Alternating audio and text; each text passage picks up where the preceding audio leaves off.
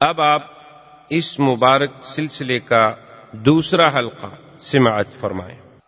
یعنی اندازہ فرمائیں کہ پوری تاریخ انبیاء میں یہ بات نہیں ملتی کہ ایک نبی پیدا نہ ہو لیکن ایمان لانے والے پہلے اقرار کریں اور پھر اس طرح اہتمام کریں کہ شاہی فرمان لکھ کے اس کو باقاعدہ جمع کرایا جائے۔ یہ بات بھی اگر ہمیں ملتی ہے تو صرف سیرت سیدنا محمد مصطفیٰ صلی اللہ علیہ وسلم میں ملتی۔ ہے اور اسی طرح یہ بھی کسی یعنی اور عظیم شخصیت کے بارے میں نہیں ملتا کہ حضور صلی اللہ علیہ وسلم کی پیدائش بھی نہ ہو۔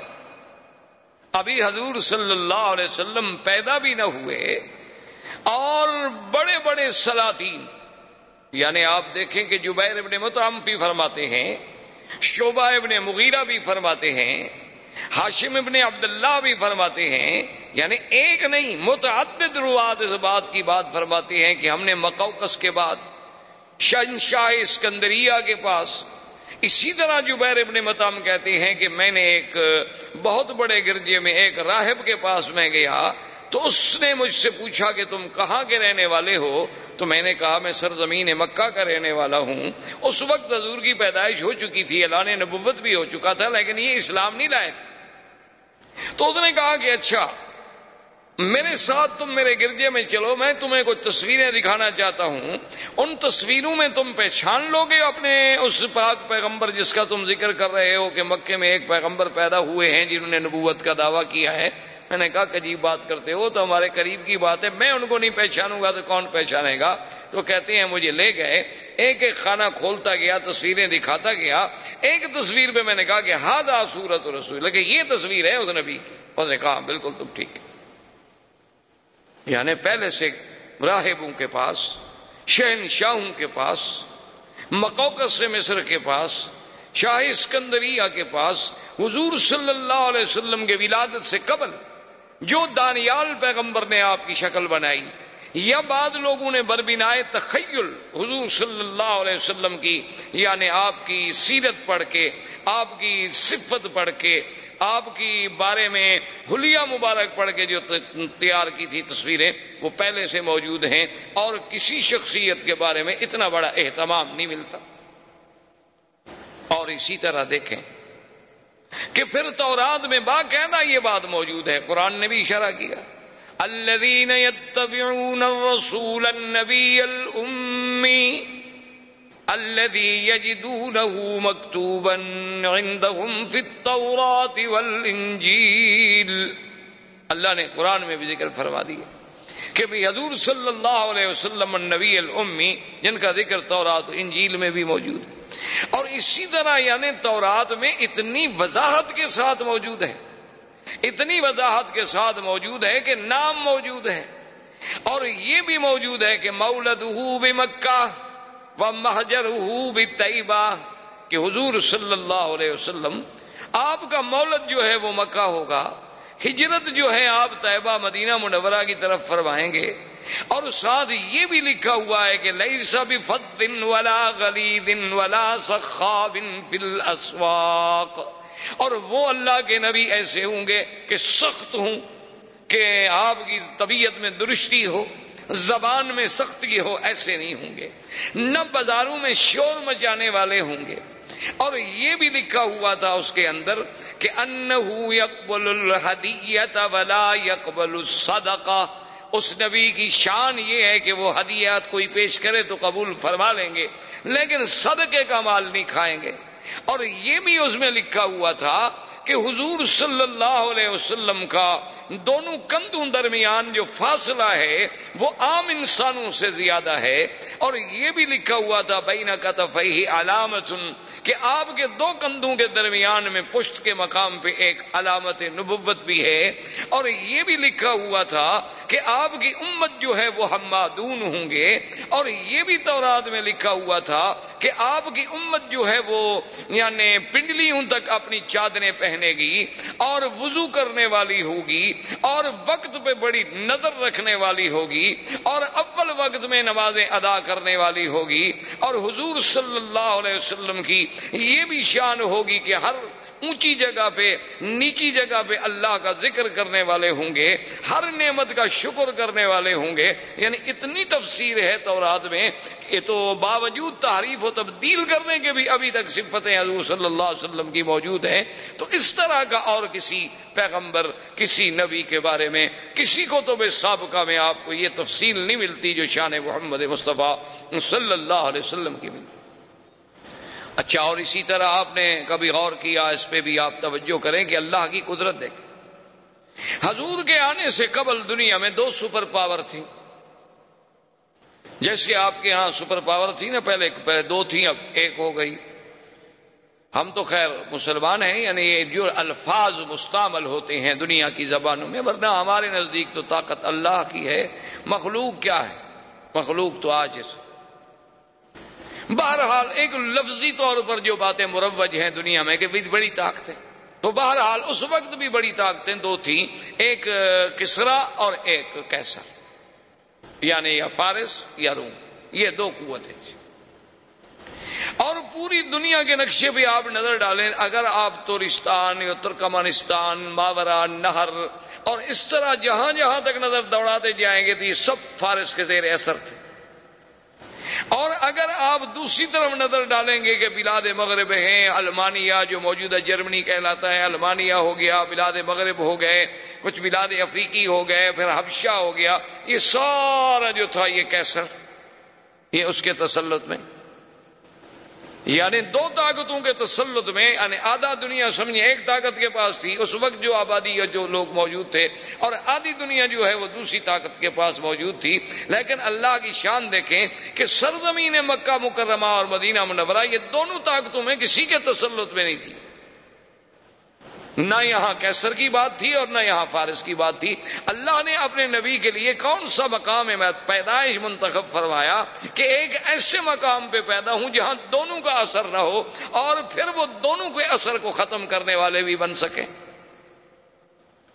تو یہ بھی ایک شان ہے کہ آپ کی پیدائش کے لیے یعنی ایک ظاہری طور پر، ورنہ باطنی طور پر تو یہ تھا کہ آپ نے اگر چاروں طرف برابر بات پہنچانی ہو تو لازمی بات ہے کہ آپ پھر سینٹر میں، آپ وسط میں بیٹھیں گے کہ بھائی مجمع ہر طرف ہو تاکہ میری آواز جو ہے وہ برابر پہنچ سکے۔ تو اللہ نے چونکہ پوری کائنات کا مرکز کابت اللہ کو بنایا تھا اور حضور کی آواز کو مشرق و مغرب و شمال و جنوب پوری عالم میں پھیلانا تھا، تو اس لیے بھی اللہ نے حضور کو اس مرکزی مقام پہ پیدا فرمایا۔ یہ مقام بھی کسی اور کو نہیں مل سکتا۔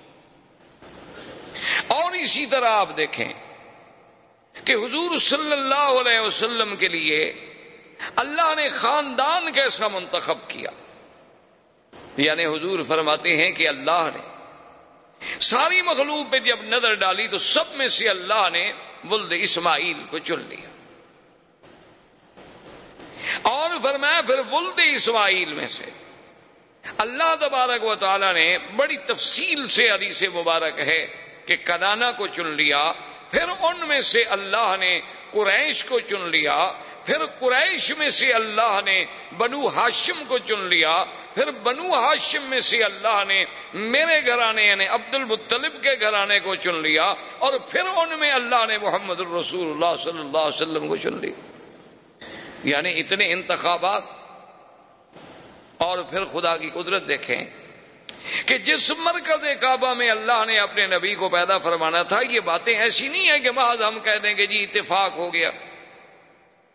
ساری باتیں اتفاق نہیں ہوتی۔ محسوس یہ ہوتا ہے کہ وہ خالے کے کائنات، وہ رب کائنات، وہ متصرف کائنات وہ قادر، وہ مالک سب کائنات پہ جس کی نظر اور جس کا علم کے ذرے ذرہ پہ محیط ہے، وہ جانتے تھے کہ اپنے اس پاک پیغمبر کو بھیجنے کے لیے ہم نے کیسے کیسے انتظام کرنے ہیں۔ حسب کے اعتبار سے، نصب کے اعتبار سے، مولد کے اعتبار سے، منشا کے اعتبار سے، محلے بلادت کے اعتبار سے یہ باتیں اتفاق نہیں، یہ اللہ کے فیصلے تھے۔ اب دیکھ لیں، بہت حد یعنی حضور کے خاندان میں ہر ہر آپ کے دادا جیسے آپ دیکھتے جائیں گے، محمد ابن عبداللہ عبداللہ ابن عبد المطلب ہاشم ابن عبد مناف ابن قصی ابن کلاب۔ تو جیسے جیسے آپ یعنی آپ دیکھتے جائیں گے، آپ کے جد امجد کو، اجداد کو، دادوں کو، آپ حیران ہوں گے کہ ہر ایک میں کوئی نہ کوئی ایسی خوبی ہے جو تاریخ انسانیت میں کسی اور میں نہیں ملتی۔ یعنی ہم زیادہ تفصیل میں اگر جائیں تو پھر تو اور بڑا پہلو ہمارا دور ہو جائے گا۔ صرف غریب میں آپ دیکھیں گے، مثلا آپ کے دادا عبد المطلب ہیں۔ ان کا نام حقیقت میں عبد المطلب نہیں تھا۔ ایک بات یاد رکھیں، ان کا نام جو ہے شیبہ تھا۔ ان کا نام عبد المطلب نہیں تھا۔ یہ تو معروف اس لیے ہو گیا کہ شیبہ کے جو والد تھے، ہاشم جب ان کی وفات ہو گئی تو شیبہ ماں کے پاس تھے۔ یہ اپنی والدہ کی تربیت میں تھے اور ان کی والدہ جو ہیں، وہ ایک بہت بڑے خاندان سے تعلق رکھتی تھیں اور پھر ان کا سلسلہ جو ہے وہ بھی سرال ہے، اسماعیل علیہ السلام سے ملتا تھا۔ تو جب یہ بچے تھے، شہبہ اپنی ماں کے پاس تھے، جب یہ کچھ بڑے ہو گئے تو ان کے چچا تھے مطلب۔ تو وہ آئے شہبہ کی ماں کے پاس اور انہوں نے کہا کہ بات یہ ہے کہ اب بچہ بڑا ہو گیا ہے تو مہربانی کریں کہ بچہ ہمارے حوالے کریں۔ اور ماں بڑے گھر کی تھی۔ بڑے خاندان کی عورت تھی اور بڑے ناز و نعم سے اس نے تربیت کی تھی، پالا تھا۔ اس نے کہا مختلف تم جو اس کو لے جاؤ گے کہاں رکھو گے تمہارے پاس کہاں اتنا ہے کہ اس کی حفاظت کر سکو، خدمت کر سکو؟ اس نے کہا، یہ بات نہیں، بات ہے شرف کی، ہمارے شرف کا مقام کی بات ہے کہ یہ ساری زندگی پھر ہمیں قوم تانا دے گی کہ ہم اپنے بھتیجے کو بھی نہ اس کی کفالت کر سکے۔ بھی بھائی کا بیٹا تھا، اس کو بھی نہ سنبھال سکے۔ تو یہ ہمارے لیے جو تانا ہے نا، یہ بہت بڑا سخت تانا ہے، بہرحال کچھ بھی ہو ہم نے لے جانا ہے۔ تو ماں نے کہا کہ اچھا میں جبر تو نہیں کرتی، لیکن اپنے بیٹے کو میں اختیار دیتی ہوں۔ وہ چاہے تو تمہارے ساتھ چلا جائے، چاہے تو ماں کے ساتھ رہے۔ اب دیکھیں ایک طرف یعنی شہبہ کو پتا ہے کہ مکہ جانے کے بعد میری زندگی کتنی تلخ ہو جائے گی۔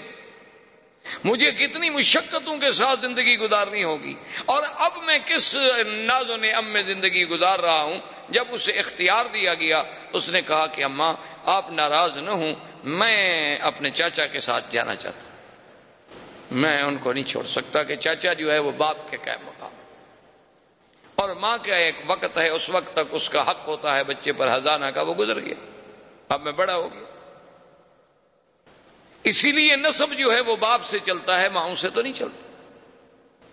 تو ماں نے کہا کہ بیٹا، اگر تمہاری یہ خوشی ہے تو میں تمہیں منع نہیں کرتی۔ تو مطلب جو تھے وہ ان کو اونٹ پر اپنے ساتھ بٹھا کے لائے۔ تو بچہ بڑا خوبصورت اور کیسے خوبصورت نہ ہو جو دادا ہو سرکار دو عالم کا۔ صلی اللہ علیہ وسلم۔ تو جب وہ لے آئے، تو لوگ جب مکے میں داخل ہوئے تو لوگوں نے دیکھا تو وہ عام رواج تھا، اس وقت لوگ غلام خریدا کرتے تھے۔ خوبصورت لڑکے خریدتے تھے، خدمت کے لیے رکھتے تھے، فخر کرتے تھے سردار کہ میرے پاس اتنے غلام ہیں، وہ کہتا میرے پاس اتنے غلام ہیں، میرا غلام اتنا قیمتی ہے، وہ کہتا میرا غلام اتنا قیمتی ہے۔ لوگوں نے جو دیکھا تو انہوں نے سمجھا کہ یہ بھی غلام خرید کر کے لایا ہے مطلب۔ تو انہوں نے کہنا شروع کر دیا، عبد المطلب عبد المطلب عبد المطلب۔ تو لوگوں کو نام ہی بھول گیا شہباد نام ہی عبد المطلب ہو گیا۔ ورنہ آپ کا نام عبد المطلب نہیں تھا۔ اب یہ عبد المطلب جو ہے اب تو عبد المطلب کے نام سے معروف ہو گیا نا، شہبہ تو نام ہی ختم ہو گیا۔ یعنی آپ اندازہ کریں کہ کتنا بڑا یہ سارا اتفاق ہے۔ یہ اتفاق نہیں بلکہ اس خالے کے کائنات نے، اپنے آنے والے نبی، اپنے پاک پیغمبر، خاتم الانبیاء والمرسلین، امام الانبیاء والمرسلین کے لیے یہ سارا نظام معلوم ہوتا ہے کہ جیسے کائنات بچھائی اسی لیے گئی۔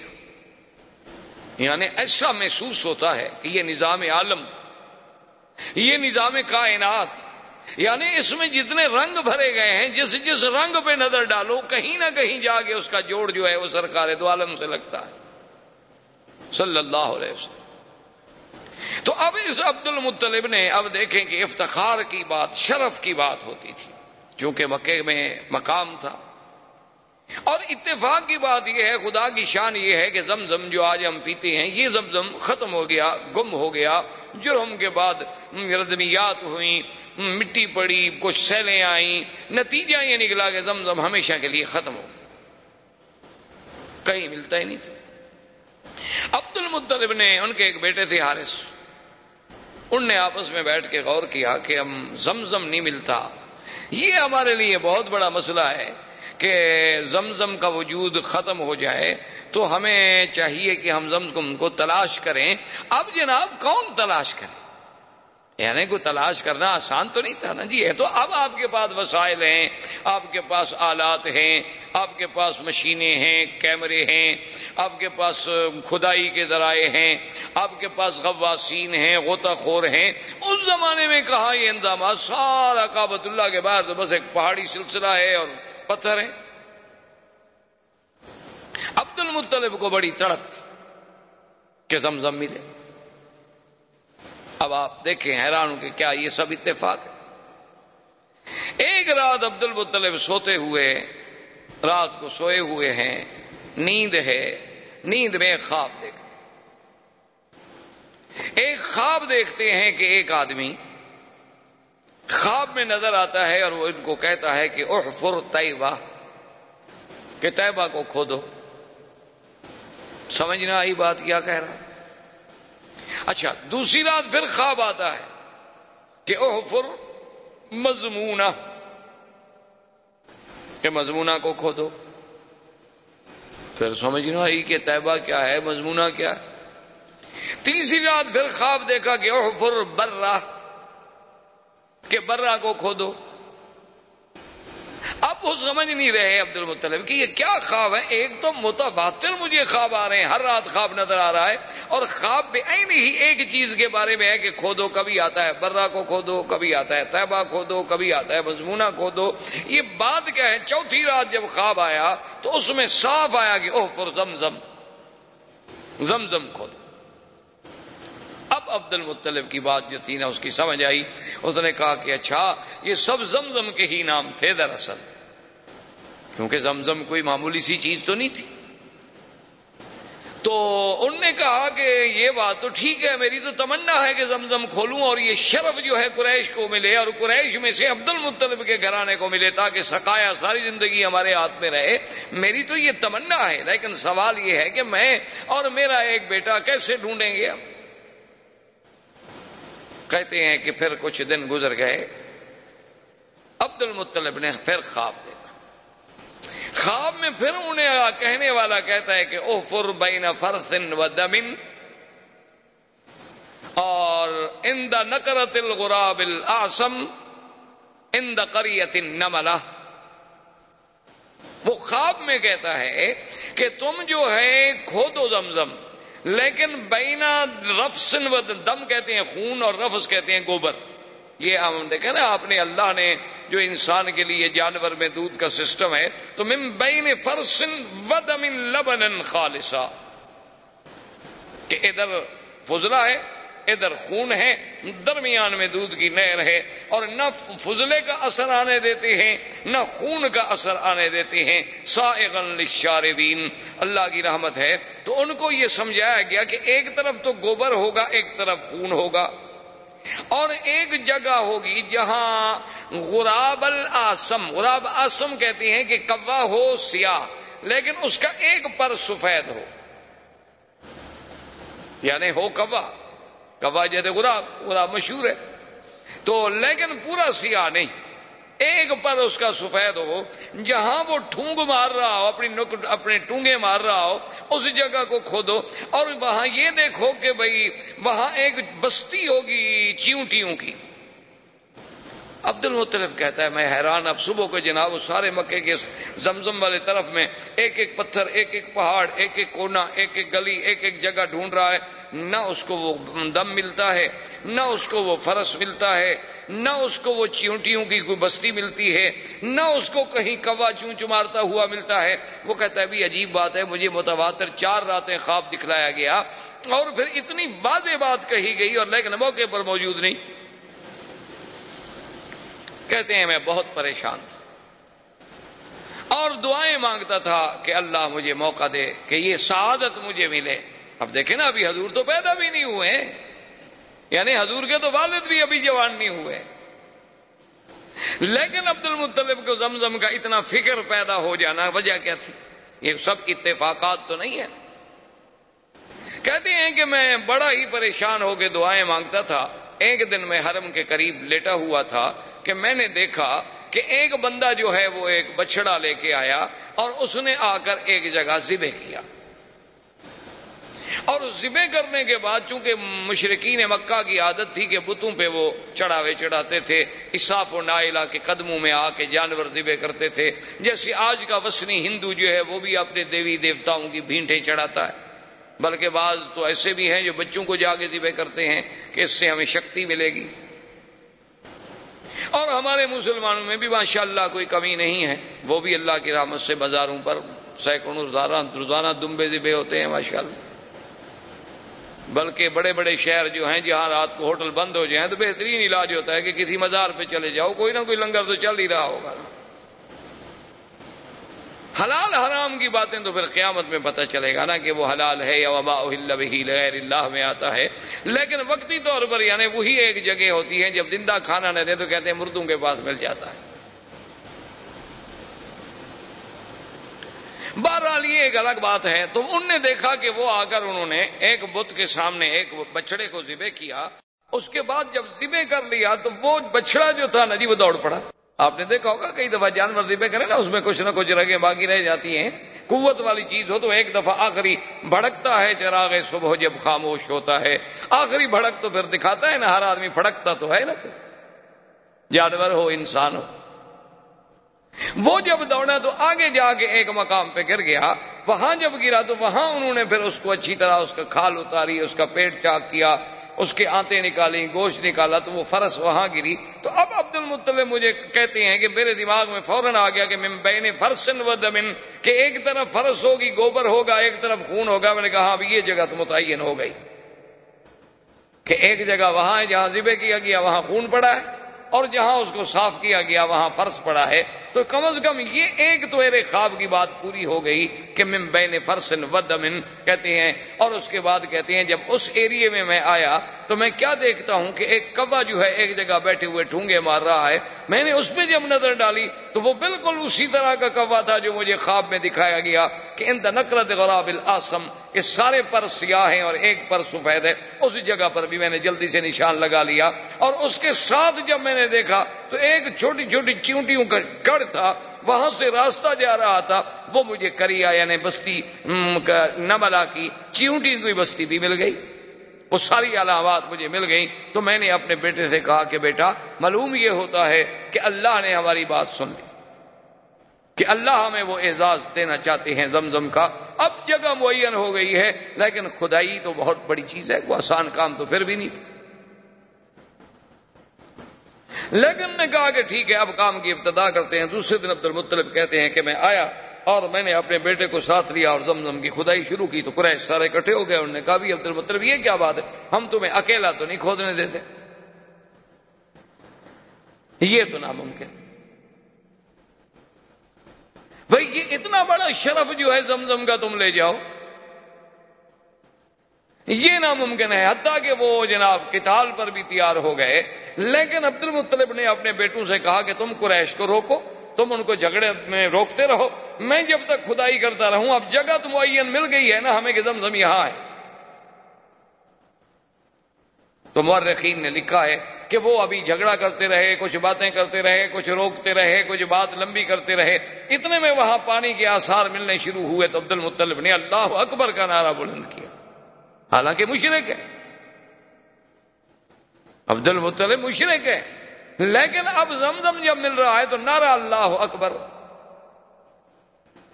تو یہ ان کی زبانوں سے اللہ کے نعرے بلند کروانا۔ ان سے زمزم کے بارے میں اتنا جنون پیدا کرنا کہ اپنے بچوں کو دینے کے لیے بھی وہ تیار ہو جائیں۔ وجہ کیا تھی کہ وہ اصل سلسلہ جو جڑ رہا ہے کہ جیسے اللہ نے زمزم کو پورے عالم کے لیے پیدا کیا، محمد مدنی کو بھی پورے عالم کے لیے پیدا کیا۔ جیسے زمزم کو اسماعیل کے قدموں سے پیدا کیا، میرے مدنی کا سلسلہ نصب بھی سیدنا اسماعیل سے ملتا۔ تو یہ سارے سلسلے جو جوڑے جا رہے ہیں تو مگر معلوم ہوتا ہے نا کہ وہ تقدیر ان موتیوں کو پرو رہی ہے، یہ اتفاق نہیں۔ اب جناب جی، جب زمزم کے پانی پر اللہ اکبر کا نعرہ بلند ہوا تو قریش نے کہا، کیا بات ہے؟ انہوں نے کہا، دیکھو، اب تو میں نے ڈھونڈ لیا بھائی، اب تم کیوں انہوں نے کہا کہ نہیں۔ یہ تو ہم شرف تمہیں نہیں دیتے، یہ تو کچھ بھی ہو اس میں تو ہم سب شریک ہوں گے، انہوں نے کہا کہ نہیں، ایسے تو بات نہیں ہے۔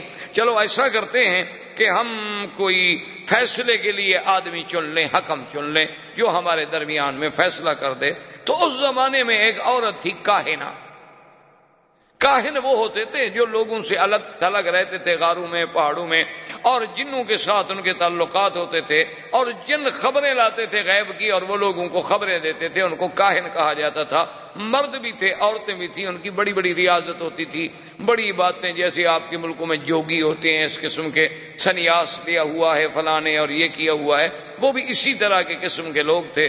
تو وہ کاہن جو تھا، ایک کاہنا عورت تھی، لیکن تھی وہ مدینہ منورہ۔ جس پر ان کا اتفاق ہوا کہ کاہنت بنی سعد جو فیصلہ کر دے ہمیں قبول ہو انہوں نے کہا، ٹھیک ہے جی، چلو مدینہ شریف۔ وہاں سے جناب مدینہ پہنچے۔ اب جب مدینہ پہنچے تو انہیں پتہ چلا کہ وہ تو خیبر گئی ہوئی ہے۔ تو آپ خود اندازہ کر رہے ہیں، اس زمانے میں مدینے کے سفر کے بارے میں آپ کیا سمجھتے ہیں کہ بھئی یہ ساڑھے چار گھنٹے کار پہ لگتے تھے؟ میرے والد صاحب نے جب مدینے کا سفر کیا تو مجھے یاد ہے فرماتے تھے کہ دو مہینے لگے تھے۔ پتہ ہے دو مہینے کیوں لگتے تھے؟ کہ راوغ اور مستورہ ان راستوں میں سیل آتی تھی، پہاڑوں سے پانی چلتے تھے۔ تو جب وہ سیل آ جاتی تھی، راستے رک جاتے تھے۔ لوگ ادھر والے ادھر بیٹھے ہیں، ادھر والے ادھر بیٹھے ہیں، جب تک پانی کم نہ ہو گزرے کون؟ تو دو دو مہینے بیٹھنا پڑتا تھا، کبھی ایک ایک مہینہ بیٹھنا پڑتا تھا، کبھی نہیں بیٹھنا پڑتا۔ جب پانی نہ ہوتا، لوگ گزر جاتے تو پھر بھی آٹھ دن، دس دن لگتے تھے۔ اونٹوں پر سفر ہوتا تھا۔ اور اس دور میں تو ہم نے بھی سفر کیا ہے۔ جب سڑکیں اتنی اچھی نہیں تھی کم از کم ٹرک پر یا بڑی گاڑی پر بھی دو دن لگتے تھے مدینہ منورہ سے مکہ پہنچنے کے لیے۔ اور ان گاڑیوں کو بڑی بڑی جو ہیوی گاڑیاں ہیں، ٹرالر ہیں، بڑے بڑے ٹرک ہیں، ان کو آدمی پسند کرتا تھا کہ سامان سے لوڈ ہوں اور ہم سامان پہ بیٹھ جائیں تاکہ دھکے کم لگیں۔ گے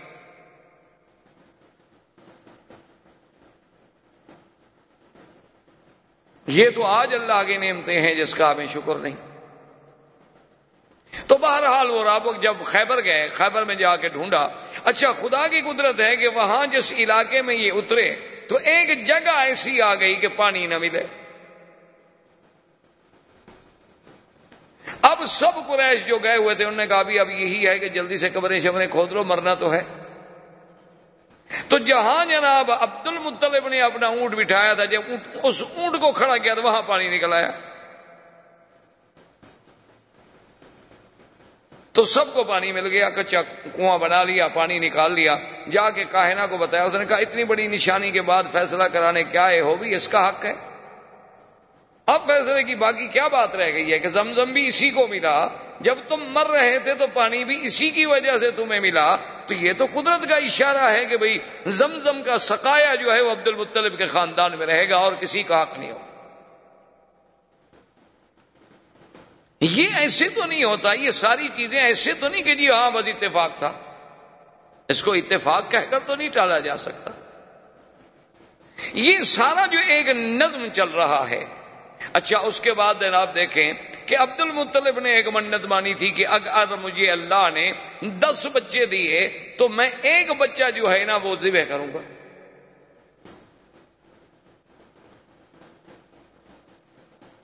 کیوں؟ اس وقت فخر سمجھا جاتا تھا نا کہ بھئی سردار جب آئے، اس کے پیچھے دس بچے ہوں، کثرت اولاد جو ہے، یہ بہت بڑا اعزاز سمجھا جاتا تھا۔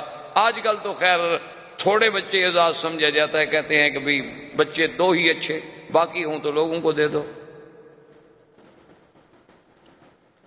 انا ہے و انا الہ راجعون۔ بہرحال یہ تو باہر صورت ان سے پوچھے نا کہ جن نے پہلے منصوبہ بندی بھی عمل کر لیا، بچے دو تھے وہ بھی بھر گئے۔ وہ اب کیا کریں؟ اللہ کے نظام کو جب چھیڑو گے تو ذلت کے سوا کچھ نہیں۔ ملے باقی تم چاہو کہ ہم بچے کم کر لیں گے، فرعون بچوں کو گولیاں چلا کے نہیں کم کر سکا، تو تم گولیاں کھلا کے کہاں روک سکتے ہو؟ جس نے پیدا ہونا ہے وہ تو ہوگا۔ فرعون نے بھی ستر ہزار بنو اسرائیل کو ذبح کیا، لیکن موسا پیدا ہو۔ تو اس نے گولیاں مار کے بندے نہیں ختم کر سکا، تم گولیاں کھلا کے کیا بند کر سکو گے؟ بہرحال یہ عرب میں باعث فخر ہوتا تھا کہ اولاد ہو، آگے جا رہا ہے باپ، دس بچے جناب، جوان پیچھے آ رہے ہیں، تو فخر والی بات تو بار صورت بڑی لمبی بات ہے، ان کو دس اولادیں ہو گئی ان کے دس بیٹے یہ گیارہواں حارث تھا۔ اور سب سے چھوٹا بیٹا عبداللہ تھا، جو حضور صلی اللہ علیہ وسلم کے والد۔ اور سب سے خوبصورت آپ اندازہ کریں کہ بھی کہاں عبد العزا اس وقت کے نام کیا ہوتے تھے؟ عبد العزا عبد اللہ عبد المنات عبد المسیح اور کہاں عبد اللہ یعنی اس نام کا جو چناؤ ہے، کیا یہ بھی ایسی ہے کہ مشرقین جن لوگوں کا تعلق بھی اپنے آلیہ سے ہے، اللہ کے ساتھ عقیدہ ہی نہیں، لیکن وہ نام رکھیں عبداللہ کیوں؟ کو قدرت رکھوا رہی ہے نا کہ میرے مدنی کا باپ بنے، اس کا نام تو کافروں والا نہ ہو۔ یہ اللہ کا نظام تھا نا۔ کوئی آپ نے تو نام نہیں رکھا نا، ہم نے تو نام نہیں رکھا۔ یہ کوئی نظام ہے جو اس قدرت کا، جو یہ اسباب پیدا کرتی چلی جا رہی ہے کہ جو جو حضور کے قریب آ رہے ہیں، نام کا بھی خیال ہو نصب کا بھی خیال ہو یعنی اس سے بڑی بات ہو سکتی ہے کہ حضور پاک نے فرمایا کہ حضرت آدم سے لے کر حضرت اسماعیل حضرت اسماعیل سے لے کر میرے ابا عبداللہ کے گھرانے تک اللہ نے ایسی حفاظت کی ہے کہ ہمارے کسی اتنی بڑی حضرت اسماعیل سے لے کر حضرت یعنی اسماعیل کے بعد عبداللہ تک ہماری اس پوری لڑی میں کہیں عورتوں میں گناہ نہیں آیا۔ کسی عورت نے گناہ نہیں کیا۔ تو یہ سارا ایسی باتیں تھیں۔ یا اللہ کی تقدیر کے فیصلے تھے۔ اب سب سے خوبصورت بیٹا عبداللہ ہے اور جب جناب وہ بڑا ہو گیا تو عبد المطلب تو اپنی بات پہ قائم ہے۔ اس نے کہا آ گیا جناب، وہ راہب کے پاس اپنے کاہن کے پاس جو کعبے شریف میں رہتا تھا، ان کا کاہن اس کے پاس ہے، اس نے کہا، میں نے تو منت پانی تھی کہ بیٹے کو ذبح کرنا ہے۔ لہذا چونکہ میرے بیٹے ہیں دس، میرے بیٹے گیارہ ہیں، لہذا تم پورا اندازی ڈالو کس کس بیٹے کا نام نکلتا ہے۔ تو اس وقت ہر بچے کا نام ایک لکڑی پہ لکھا گیا، وہ ازلام ڈالتے تھے، ایسے لکڑیاں ڈالتے تھے کہ جس کی لکڑی ظاہر ہو جائے گی، سمجھو، اس کا قرآ نکل آیا۔ اب جب ان نے ڈالا تو قرآن نکل آیا عبداللہ کا۔ اور عبد المطلب کہتے ہیں، میں دعا مانگ رہا تھا کہ اللہ میرے کسی بچے کا قرآن نکلے، لیکن عبداللہ کا نہ نکلے، کیونکہ عبداللہ انہیں بہت محبوب تھا۔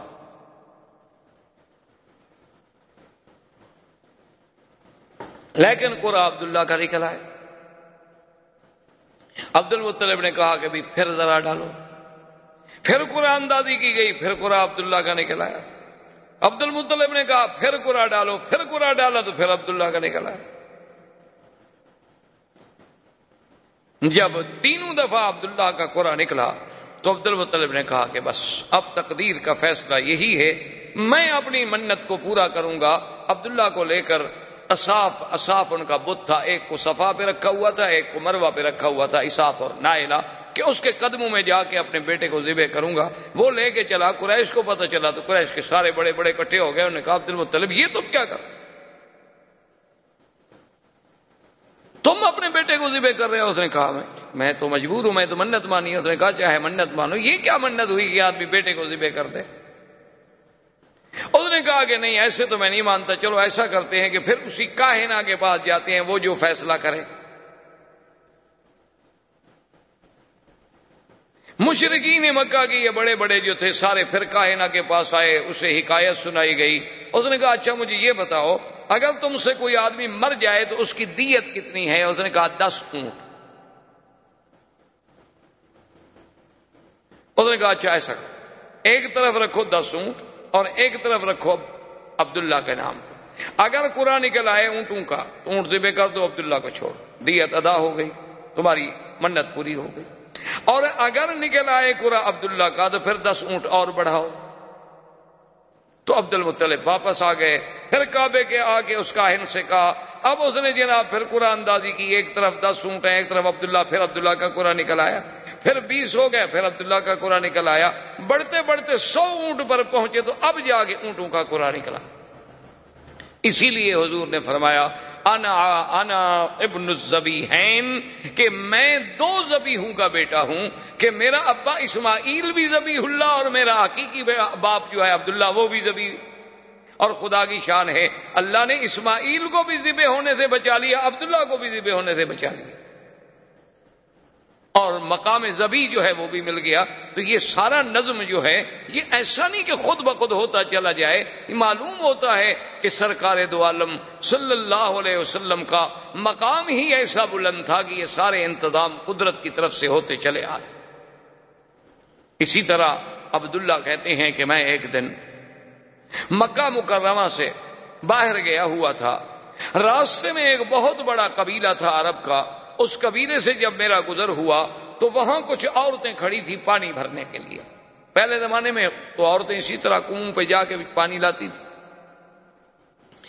ان میں جو سب سے خوبصورت ترین لڑکی تھی، میں اپنی پیاس بجانے کے لیے، پانی کے لیے رکا تو اس نے میری طرف دیکھا بڑے غور سے اور اس کے بعد وہ مجھے کہنے لگی کہ تمہارا نام کیا ہے؟ میں نے کہا عبداللہ۔ اس نے کہا اچھا وہ عبد المطلب کے بیٹے تم ہو؟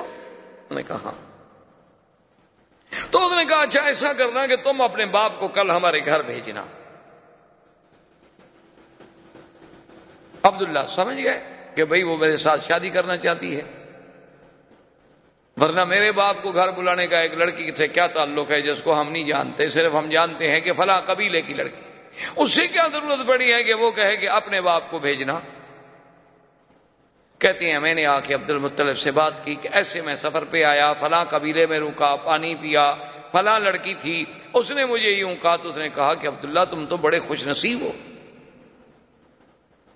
میں نے کہا جی کیسے؟ ان نے کہا، تم اتنے خوش نصیب ہو کہ اس لڑکی کے لیے تو بڑے بڑے سردار ٹکرے مار چکے ہیں، وہ لڑکی کسی کو قبول ہی نہیں کرتی اللہ کی بندی۔ اور تم عجیب آدمی ہو کہ تمہیں وہ کہہ رہی ہے کہ اپنے باپ کو خود بھیجو اور خود بلا رہی ہے، تو تمہاری تو قسمت کے کیا کہنے ہیں؟ تمہیں تو کتی دیر نہ کرو، جس وقت کہو میں چلنے کے لیے تیار ہوں۔ لیکن عبداللہ کہتے ہیں، اتفاق کی بات ہے کہ مجھے ایک دو دن لگ گئے۔ اور اپنی مشغولیات کی بنا پر اس کے بعد جو ہے ہم وہاں گئے اس کے قبیلے کے پاس، انہوں نے ہمیں بٹھایا گھر میں، بڑے احترام سے، بڑا اکرام کیا، بڑا ہمارا اعزاز کیا، اور اس کے بعد جب ہم نے اس کے باپ سے بات چھیڑی تو اس نے کہا، میں بڑا، مجھے افسوس ہے، میں انتہائی افسوس سے کہتا ہوں کہ میری لڑکی نے انکار کر دیا ہے، وہ عبداللہ سے شادی کرنا نہیں چاہتی۔ تو اب ہم بھی عرب تھے، قریش تھے، ہم نے کہا ہمارے لیے بہت بڑی توہین ہے کہ بھئی ہمیں تم نے خود بلایا ہے، آپ کی بچی نے ہی تو کہا تھا اور ہم حاضر ہوئے ہیں۔ تو اس بچی نے اندر سے آ کے کہا کہ عبداللہ، میں جس بنا پر تم سے شادی کرنا چاہتی تھی، معلوم ہوتا ہے کہ تمہاری پہلے بھی کوئی بیوی ہے۔ میں نے کہا ہاں میری شادی ہے آمینہ سے۔ اور اس نے کہا کہ تمہاری پیشانی میں ایک نور تھا، ایک چمک تھی۔ میں چاہتی تھی کہ وہ اللہ میرے بطن میں لائے گا، لیکن کسی اور عورت کے نصیب میں بات تھی، اب وہ چمک تمہارے چہرے میں رہی نہیں، تو اب میں کیوں شادی کروں؟ تو ایک عرب لڑکی کا عبداللہ کا پیشانی دیکھ کر وہاں سے ایک چمک کو محسوس کر لینا، یہ کوئی ایسی بات تو نہیں تھی؟ اچھا پھر دیکھیں کہ نسبت کا کیا عالم ہوا کہ عبداللہ کی شادی کہاں ہوئی آمنہ سے؟ آمنہ بن طواف ابن عبد مناف۔ پھر ان کا خاندان بھی جا کے کہاں ملے گا بلد اسماعیل میں؟ اور بی بی آمنا کے ماں باپ جو تھے سارے مدینہ منورہ کے رہنے والے، حضور کے اخبار جتنے ہیں وہ تو سب مدینہ منورہ کے یعنی مولد کا انتظام یہاں ہو رہا ہے تو مدینے بھی انتظام کیا جا رہا ہے۔ یعنی آپ حیران ہیں، آپ تصور کریں کہ بھئی یہاں مولد کا انتظام کی ولادت تو مکے میں ہوگی، لیکن ہجرت تو مدینے ہونی ہے نا۔ تو والدہ کا خاندان جو ہے، اس کا تعلق مدینے سے ہے۔ اور آپ دیکھیں کہ حضرت حسان، جو شاعر رسول اللہ صلی اللہ علیہ وسلم، یہ وہ انسان ہے حضرت حسان کہ جس کو اللہ کے نبی مسجد الحرام میں اور ممبر پہ کھڑا کر کے کہتے تھے کہ حسان، تم کافروں کو جواب دو۔ جب وہ کھڑے ہوتے جواب دینے کے لیے، تو حضور دعا فرماتے کہ اللہ ہو روح القدس، کہ یا اللہ، جبریل کے ذریعے حسان کے دل میں مضامین ڈال۔ یہ وہ شان والا آدمی۔ وہ کہتے ہیں کہ میری عمر سات سال تھی۔ اسی لیے وہ سات سال جو ہے عمر کے اعتبار سے حضور صلی اللہ علیہ وسلم سے پہلے پیدا ہوئے۔ کہتے ہیں میری عمر سات سال تھی، میں اس وقت مدینہ منورہ میں تھا کہ وہاں ایک بہت بڑا کاہن تھا۔ ایک بہت بڑا کافروں کا مانا ہوا کاہن تھا۔ تو وہ بڑے بے وقوفوں کی طرح اور پاگلوں کی طرح بھاگتا ہوا آیا اور کہنے لگا کہ لوگو لوگو لوگو، عجیب بات ہے کہ ولد نبی الما اس امت کا نبی آج پیدا ہو گیا۔ وہ کہتے ہیں، اس وقت میری عمر سات سال۔ اور اسی طرح بے عین ہی حضور صلی اللہ علیہ وسلم، سرکار دو عالم، حبیب کبریا صلی اللہ علیہ وسلم کی پیدائش سے اسی رات صبح کو ایک بہت بڑا کاہن تھا جو پہاڑوں میں تھا اور سال ہاتھ سال سے باہر نہیں آیا تھا۔ کیا دیکھتے ہیں مکے والے کہ وہ جناب اس کے بال بکھرے ہوئے ہیں، پریشان حال ہے اور مکے کی گلیوں میں بھاگ رہا ہے دیوانوں کی طرح اور پوچھتے حل ولیدا حل ولیدا المولود تحادی ہل مکے والوں آج رات کوئی بچہ پیدا ہوا ہے۔ تو ایک آدمی نے آگے بڑھ کے بتایا کہ ہاں عبداللہ ابن عبد المطلب کے گھر میں بچہ پیدا ہوا ہے۔ کہنے لگا، دلو نہیں اللہ بیتی ہی مجھے اس کے گھر کا پتہ بتاؤ کہاں جلدی سے مجھے لے چلو۔ وہ آیا، بھاگتا ہوا دیوانوں کی طرح۔ عبد المطلب آگے کھڑے ہیں۔ وہ تو دیکھ کے حیران ہو گئے کہ یہ وہ بندہ ہے جو سالوں سے کبھی غار سے نہیں نکلا۔ یہ آج کیسے نکلا ہے؟ تو نے کہا کہ جی آپ کے اس نے کہا، عبد المطلب زیادہ باتیں کرنے کا میرے پاس وقت نہیں ہے، تمہارے گھر میں بچہ پیدا ہوا ہے، تو مہربانی کر کے مجھے ایک نظر اس بچے پر نظر ڈالنے دو، مجھے دکھلا دو۔ عبد المطلب نے کہا، آرام فرمائے ابھی لاتا ہوں۔ میرے پاس نہیں، میرے بیٹے عبداللہ کے گھر میں پیدا ہوا ہے، اور عبداللہ میرا بیٹا جو ہے وہ تو فوت ہو چکا۔ تو عبد المطلب جلدی سے گئے اور حضور صلی اللہ علیہ وسلم کو اٹھا کے لائے۔ جب اٹھا کے لائے اور اس کی نظر پڑی آپ کے چہرے پر، فخر مغشین۔ تاریخ کہتی ہے، کتابیں کہتے ہیں حدیث میں بھی موجود ہے کہ وہ بے ہوش ہو کے گر گیا اور جب ہوش آیا تو کہتے ہیں ولد نبی ولد نبی الما کہ لوگوں اس امت کا نبی پیدا ہو گیا۔ اور انتقلت النبوت من ولد اسرائیل انتقلت النبوت من ولد اسرائیل، کہ بنو اسرائیل سے آج نبوت چلی گئی۔ بنو اسرائیل سے نبوت چلی گئی۔ یہ کہتے ہوئے دیوانوں کی طرح واپس بھاگا اور اپنے پہاڑوں پہ چلا گیا۔ یعنی ایک ایک پہلو پہ نظر ڈالیں۔ حضور صلی اللہ علیہ وآلہ آلہ و صابی وسلم تسلیمن کثیرن کثیرہ کی شان پہ نظر ڈالیں کہ آدمی کو حیرت ہوتی ہے کہ کس پہلو سے، کہ سارے انتظامات یعنی ولادت سے قبل بادشاہوں کے گھروں میں تصویریں ہیں، اور حضور صلی اللہ علیہ وسلم کی ولادت پر یعنی آپ حیران ہوں گے کہ زمین تو زمین ہے، آسمانوں پہ پہرے لگ گئے۔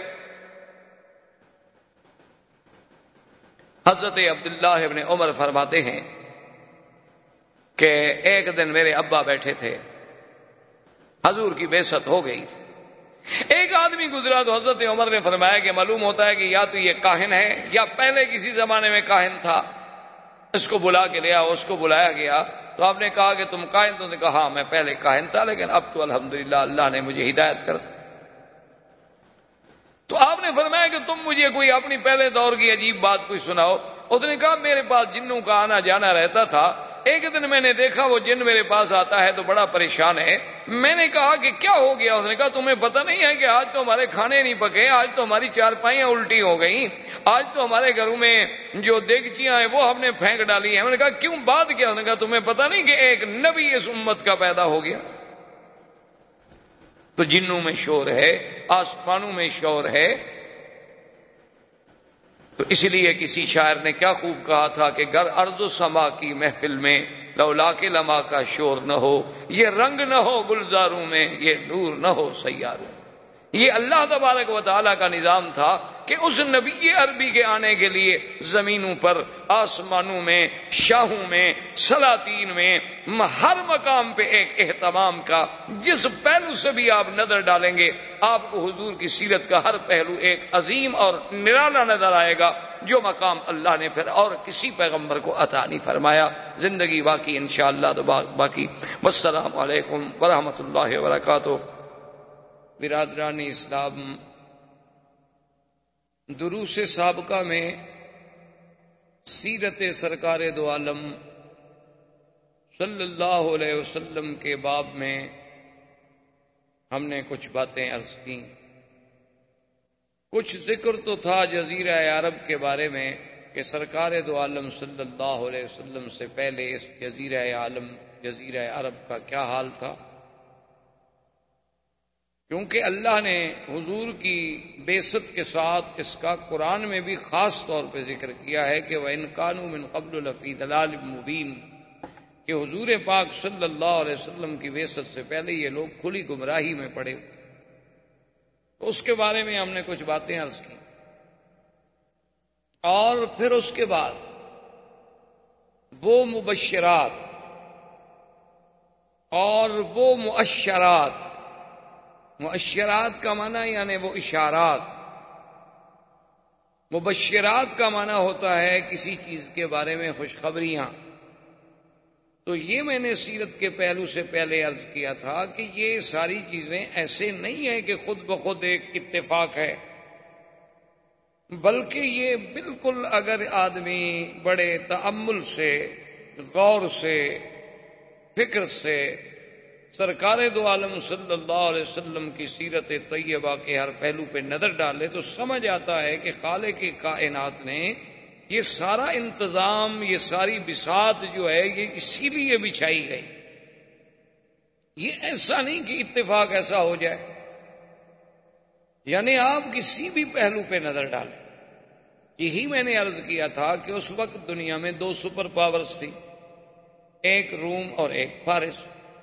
لیکن یہ سرزمین حجاز ایک زمین تھی جس پہ دونوں سپر پاور کا کنٹرول نہیں تھا۔ تو اللہ تبارک و تعالیٰ کا اس خطے کو منتخب کرنا حضور کی ولادت کے لیے۔ تو اس میں آخر کوئی بات تو ایسی تھی کہ دو طاقتیں ایک اس طرف ہے اور ایک اس طرف ہے۔ ایک ماورا نہر ترکمنستان کی طرف اور ایک المانیہ سے لے کر حبشہ سے لے کر یہاں تک یہ دونوں طاقتیں باہر سے گھرے ہوئے ہیں، لیکن یہ درمیانی ٹکڑا کسی کے تسلط پہ نہیں۔ اور اللہ باغ نے اسی جگہ اپنے اس آخری نبی خاتم الانبیاء صلی اللہ علیہ وسلم کو پیدا فرمایا۔ کیونکہ یہ تو پھر آپ کے اپنے تدبر پہ ہوتا ہے۔ اب دیکھیں نا جی جیسے آج کل سنا آپ نے اور پڑھا اپنے اخباروں میں بھی، ہندوستان کا، پاکستان کا، ایٹمی دھماکے کرنا، یہ کرنا، یہ ساری چیزیں آپ نے پڑھی ہے تو اس پر ایک جو سائنسدان ہیں، وہ اپنی نظر ڈالے گا۔ جو سیاسی لوگ ہیں وہ اپنی نظر سے سوچیں گے۔ جو اقتصادی لوگ ہیں وہ اپنی نظر سے سوچیں گے کہ اس میں کتنا فائدہ، کتنا نقصان، وہ ضرور تقسیم لگائیں گے۔ اور آمد الناس جو ہیں وہ اپنے فکر سے سوچیں گے۔ اور ایک قرآن و سنت کا طالب العلم جو ہے، اسے اپنے فکر و نظر کی روشنی میں سوچنا پڑتا ہے کہ یہ بھی کوئی ایسی چیز تو ضرور ہے کہ جس سال حضور صلی اللہ علیہ وسلم کی پیدائش کا سال ہے، اسی سال میں ہاتھیوں کے بادشاہ نے حملہ کیا جو آپ پڑھ چکے اور ہاتھیوں کے حملے کو ختم کرنے کے لیے اللہ تبارک و تعالیٰ نے پرندوں کو بھیجا، بابیل کو بڑا معروف قصہ اور تین پتھر لے کے آئے اور گرائے گئے اور وہ ختم کر دیے گئے ہاتھی۔ تو یہ وہ تین پتھر کیا تھے؟ جن کو اللہ نے خصوصی طور پہ قرآن میں ذکر کیا ورسل علیہم تیرن ابا بیل ترمیہم بھی جارت من سجیل کہ ہم نے وہ تین پرندے بھیجے کہ ابابیل اور تاکہ وہ ان پہ پتھر جو سجیل، ایک خاص جہنم کی آگ میں پکائے گئے۔ عام پتھر نہیں تھے کہ پہاڑ کے اٹھا لو۔ تو اسی سے وہ آئٹم کے ذرے پہ آپ غور کریں کہ دنیا اس ذرے پہ پہنچی کہ ایک ذرے سے بھی اتنی بڑی چیزیں جو ہیں وہ تباہ کی جا سکتی ہیں۔ تو اصل چیز تو یہ اسلام نے پیش کی تھی، قرآن نے پیش کی تھی، پھر اپنی اپنی سوچ سے لوگ وہاں پہنچے کہ یہ ایٹم کا ذرہ کیا ہے۔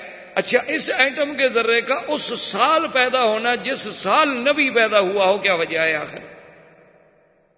اس پہ آپ غور کریں، اللہ نے آپ علم دیا ہے، پڑھے لکھے لوگ ہیں کہ آخر اسی سال یہ اللہ باغ نے کیوں ایٹم کا ذرہ پیدا کیا؟ اس سے پہلے مختلف قوموں پہ عذاب آ چکے ہیں۔ کسی کو سیاح سے مارا گیا، کسی کو بجلی کی کڑک سے مارا گیا، کسی کو پانی میں ڈبویا گیا، کسی کی بستیوں کو الٹ کے پھینک دیا گیا، کہیں ہوا بھیجی گئی، لیکن یہ تک عذاب کسی پہ نہیں بھیجا گیا کہ اوپر سے ایک چھوٹا سا پرندہ اڑتا ہوا ہے اور ایک چھوٹی سی کنکر ڈال دے۔ اور وہ اگر ایسی آگے حالت ایسی پیدا کر دے کہ فجال کا اسپم اکول ایسے کہ جیسے کوئی گھاس کھا کھا کے چبا چبا کے جانور پھینک دیتا ہے نا، اتنی بڑی چیزیں اس طرح ہو جائیں۔ اچھا اسی طرح آپ دوسری بات پہ غور کریں کہ جب حضور صلی اللہ علیہ وسلم کی بے ست کا زمانہ آیا تو آسمانوں پہ پہرے شدید ہو گئے۔ جنات سے کاہن کہیں، بھی خبر لے آؤ، خبریں لے آؤ تاکہ ہم اپنی قوم کو خبریں دیں۔ وہ کہیں، کیسے خبریں لے آئیں؟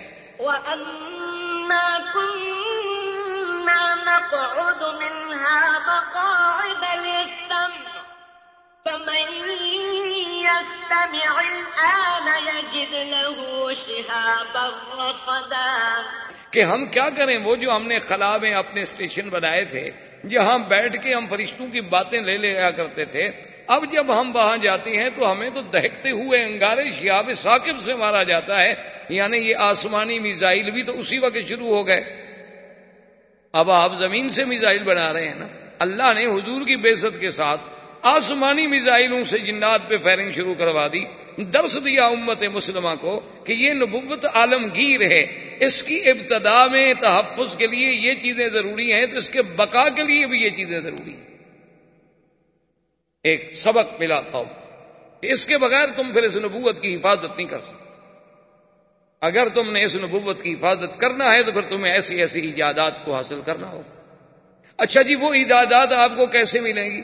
آپ کو یہ تو کہا جا سکتا تھا نا کہ بھی علم حاصل کرو، چاہے مکے سے حاصل کرو، علم حاصل کرو، مدینے سے حاصل کرو۔ یہ کیوں کہا گیا؟ اتلب العلم ولو سین کہ علم حاصل کرنا ہو، چاہے چین جانا پڑے۔ تو اس زمانے میں چین کا نام لینے کی کیا ضرورت؟ کہ اتلب العلم ولو سین اچھا اس کے بعد جب یہ آیت اتری و آخرین امنہم لما بہم، کہ ایسی لوگ بھی آئیں گے جو ابھی آپ کے پاس نہیں آئے ہیں، تو صحابہ نے پوچھا، حضور وہ کون لوگ ہوں گے؟ تو حضور نے سلمان فارسی پہ ہاتھ رکھا فرمایا، اس کے قبیلے کے لوگ ہوں گے لوکان العلم بسریا رجل من فارس۔ اگر علم کہکشاں سریا پر بھی ہوگا، تو فارس کی کوئی اولاد جو ہے وہاں جا کر بھی علم حاصل کرے گی۔ اچھا ایک جگہ لفظ ہے، لو لوکان دین بسریا رجال من فارس۔ کہ اگر دین وہاں تک ہوگا، تو ان فارس میں سے کوئی پیدا ہوگا۔ مانا یہ ہے کہ اجم سے کوئی پیدا ہوگا۔ فارس اجمی ہے نا عرب کے مقابلے۔ فارس جو ہے وہ اجم ہے نا، عرب کے مقابلے پہ۔ فارس میں سے آپ کوئی ملک لے لیں، آپ یعنی او ماورا نار سارا چلے جائیں، وہ سب فارس کہلائے گا۔ تو ایک عرب تھے، فارس تھے، روم تھے۔ تو فارس اجم میں آئے گا۔ تو مانا یہ ہے کہ اجمی لوگ دین میں بھی اتنی آگے بڑھیں گے کہ جیسے امام ابو حنیفہ رحمت اللہ علیہ، اور یہ جدید ٹیکنالوجی میں بھی بڑھیں گے تو وہی اجمی ہوں گے۔ تو یہ بھی تو کوئی سبق تھا نا جو ہمیں سیرت سے ملا۔ صرف یہ تو نہیں، اور اسی کو علامہ اقبال نے کہا تھا کہ فطرت کی مقاصد کی کرتا ہے نگہبانی، یا بندہ سہرائی یا مرد کو ہستانی وہ یہ پہلے کہہ گیا تھا کہ فطرت کے مقاصد کی کرتا ہے نگاہ بانی یا بندہ سہرائی یا مرد کو ہستانی وہ آخر کوئی بات تو تھی۔ آپ تصور کر سکتے ہیں وہ یہ باتیں کیوں کہہ گیا تھا کہ ایک ہوں مسلم حرم کی پاسبانی کے لیے نیل کے ساحل سے لے کر تابخا کے کاشگر، اس وقت کاشگر کوئی آپ کے پاس تھا یا مسلمان تھے یا آزاد ہو گئے تھے؟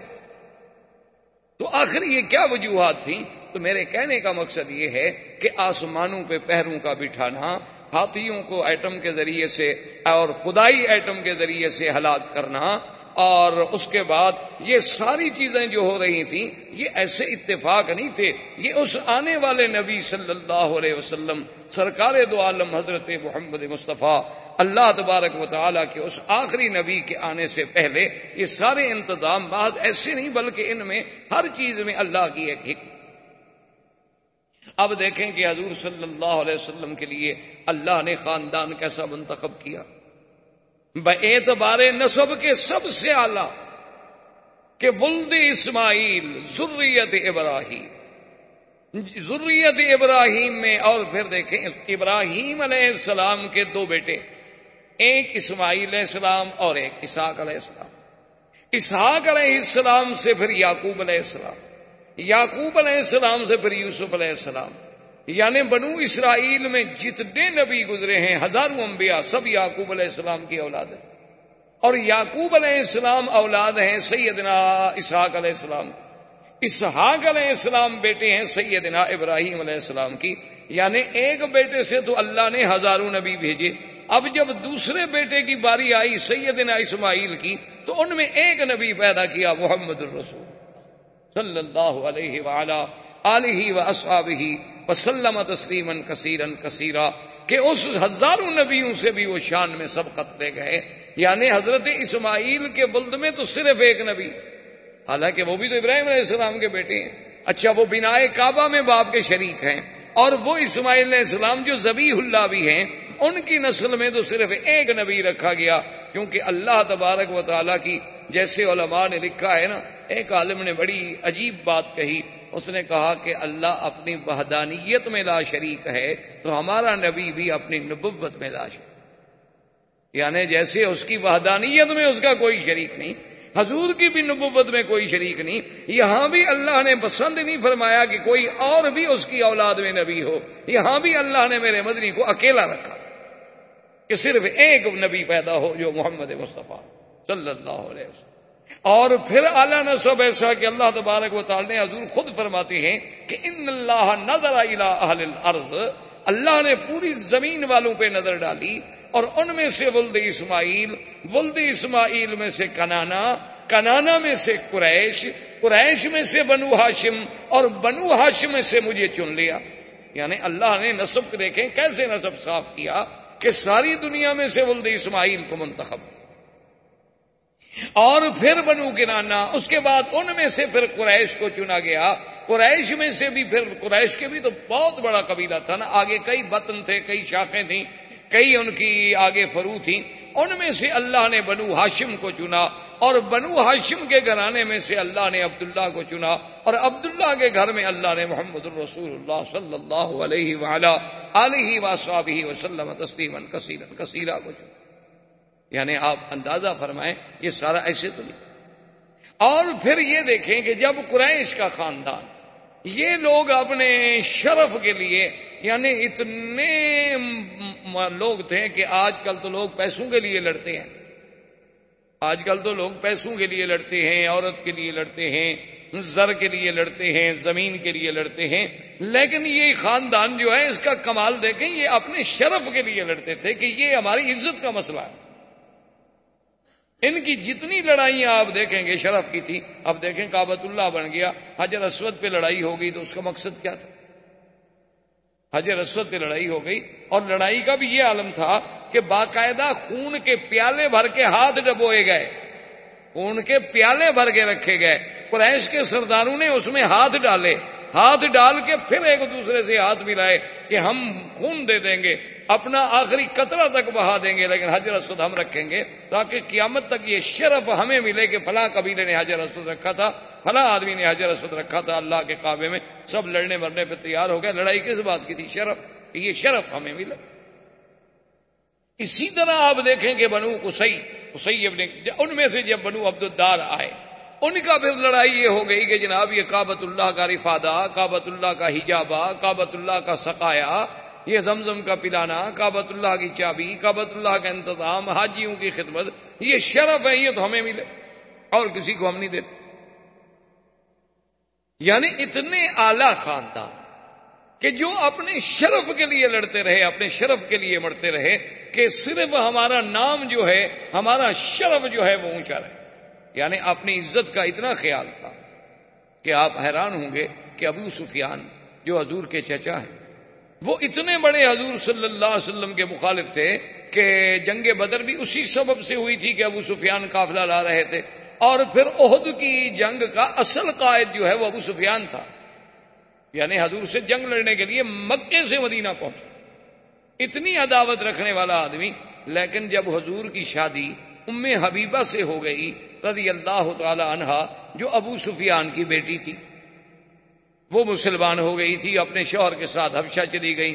وہاں اس کے بعد جب بیوہ ہوئی اور اس کے بعد وہاں سے فارغ ہوئی تو پھر ان کا نکاح حضور سے ہوا، جو نجاشی بادشاہ نے کیا۔ حق المہر بھی نجاشی بادشاہ نے ادا کی۔ تو جب ام حبیبہ حضور کی بیوی بن گئی اور ابو سفیان کو پتہ چلا، اس نے کہا، بات یہ ہے کہ حاضہ فہل لا یجدو انفہو، کہ اب محمد مدنی کی ناک کو نیچے نہیں کیا جا سکتا۔ اب ان کو اتنا بڑا شرف مل گیا ہے کہ ابو سفیان کی بیٹی اس کے گھر میں ہے۔ تو جب میری بیٹی کا وہ شوہر ہو، اب اس کا ناک نیچے کون کر سکتا؟ اب تو اتنے بڑے سردار کی بیٹی اس کے گھر میں چلی گئی۔ یعنی اپنے شرف پہ مر مٹنے والی کون؟ اور پھر جناب آپ دیکھیں کہ عبد المطلب عبد المطلب کے بھی اس بیٹے کے گھر میں حضور پیدا ہوتے ہیں جس کا نام عبداللہ ہو۔ یعنی آپ اندازہ فرمائیں، اسی لیے آپ دیکھیں نا جی کہ لفظ، حالانکہ اس زمانے میں تو عام نام ہوتے تھے عبد اللہ عبد الزا عبد البنات فلاں، بتوں کے نام پر نام رکھے جاتے تھے۔ لیکن اس نام کا انتخاب بھی تو کوئی قدرت کی طرف سے ہو رہا تھا نا کہ میرے مدنی کے نام کے ساتھ ان کے کسی نصب میں کوئی ایسا نام بھی نہ آئے نا جس میں شرک کی بو آتی ہو۔ اللہ تبارک و تعالی کی حکمت۔ یہ سارے اہتمامات کے بعد اب دیکھیں کہ جا آپ کی والدہ پھر اس کا نصب جو ہے چونکہ حضور کا مولد کیا تھا مکہ اور حضور کا مہجر کیا ہے، مقام ہجرت کیا ہے، طیبہ اور مدینہ. تو بی بی صاحبہ، بی بی آمنہ جو ہے ان کا گھر جو ہے مدینہ میں ہے. اچھا آگے جا کے نصب جو ہے، وہ عبد مناف میں حضور سے مل جاتا ہے. حضور صلی اللہ علیہ وسلم کا نصب آپ دیکھیں گے. محمد ابن عبداللہ ابن عبد المطلب ہاشم ابن عبد مناف قصی ابن کلاب. یہ عبد مناف میں جا کے آمینہ بنت وحب آگے عبد مناف. پھر جا کے حضور صلی اللہ علیہ وسلم نے نصب مل گیا۔ اچھا تیسری بات دیکھیں جو حضور پاک نے فرمائی اپنی سیرت میں، اور کتنی بڑی بات ہے۔ فرمایا وہ من نکاح۔ آپ نے فرمایا کہ اللہ تبارک و تعالی نے میرا سلسلہ سیدنا اسماعیل سے لے کر میری اما آمنا تک فرمایا اسلاب ان طاہرت و رہا بن طاہرات، اللہ نے مجھے منتقل جو کیا ہے، تو حضرت اسماعیل سے لے کر میری والدہ آمنا تک کسی عورت نے گناہ نہیں کیا۔ یعنی اللہ نے کیسے محفوظ رکھا اس سلسلے کو؟ کہ جہاں جہاں حضور صلی اللہ علیہ وسلم کا نصب جڑتا گیا، کفر تو آیا، لیکن ان عورتوں میں گناہ نہیں آیا۔ یعنی وہ کافرت ہو سکتی ہیں، لیکن نہ پاک نہیں تھی چونکہ وہ سلسلہ نقل ہوتا چلا آ رہا ہے حضور صلی اللہ علیہ وآلہ وسلم کا۔ ایک باپ سے دوسرا، پھر تیسرا، پھر چوتھا، حتیٰ کہ بی بی آمنہ تک یہ سلسلہ چلا۔ اور اسی طرح بی بی آمنہ فرماتی ہیں، سرکار دو عالم صلی اللہ علیہ وسلم کا جب حمل مبارک ٹھہرا۔ جب حضور صلی اللہ علیہ وسلم ابھی بطن والدہ میں تشریف لائے۔ تو فرماتی ہیں، خدا کی قسم ہے کہ ایسا حمل تو مجھے پہلے کبھی دیکھنے کا بھی اتفاق نہیں ہوا کہ یہ پہلا حمل تھا جس میں مجھے تکلیف نہیں ہوتی تھی۔ ورنہ حمل ایک سکل ہے، ایک بوجھ ہے ماں کے لیے۔ لیکن فرماتی ہیں لمبا حمل تو بھی محمد صلی اللہ علیہ وسلم۔ جب میں حضور صلی اللہ علیہ وسلم میرے بطن میں آئے تو اتنے خفیف کہ مجھے کبھی محسوس ہی نہیں ہوا کہ میرے پیٹ میں کوئی بوجھ ہے۔ اور اس کے بعد بی بی صاحبہ فرماتی ہیں کہ میں نے ایک دن اسی حمل کی حالت میں خواب دیکھا۔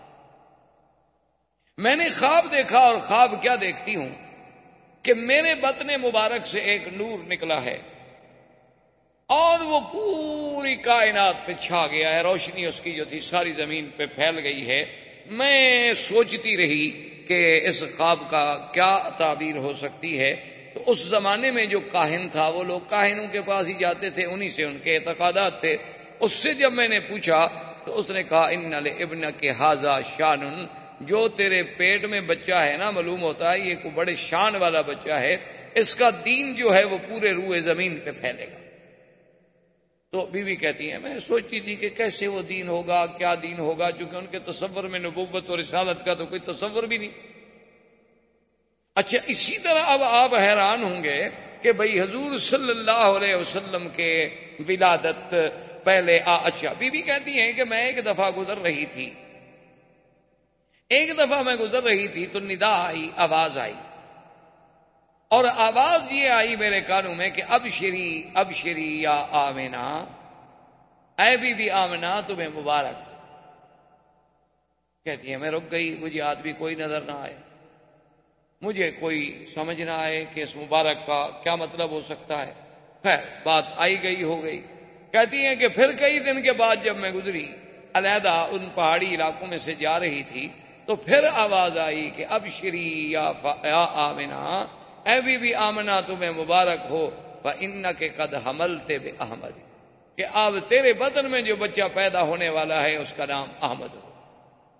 تو کہتی ہے میں حیران ہو گئی کہ کیا بچہ ہے؟ ابھی نام بھی نہیں، ہمارے تو تصور میں نہیں۔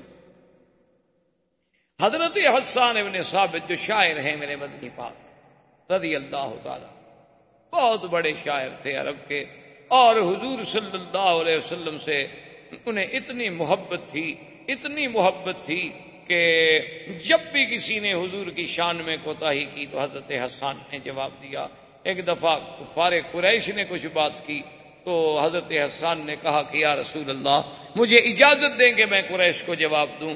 آپ نے فرمایا، حسان، تم قریش کو کیسے جواب دو گے؟ آخر میں بھی تو قریش سے میں سے ہوں نا؟ کیونکہ جب تم قریش کا گلا کرو گے تو آخر میں بھی تو کرچی ہوں۔ جب تم قریش کی تنقید کرو گے تو قریش میں تو میں بھی شامل ہوں تو اس نے کہا، حضور، آپ نے دیکھا ہے کہ کوئی بال اگر کسی آٹے میں پڑ جائے تو عورت اس کو کیسے نکالتی ہے؟ اس پر کوئی آٹے کا نشان بھی نہیں رہتا۔ خدا کی قسم، میں قریش میں سے آپ کو ایسے نکال لوں گا کہ آپ کی ذات پر تو کوئی میل نہیں آنے دوں گا۔ حضور صلی اللہ علیہ وسلم، یہ وہ شخص ہے جس کو مسجد الحرام میں خود ممبر دیتے تھے اور فرماتے تھے کہ اس ممبر پہ کھڑے ہو کے جواب دو۔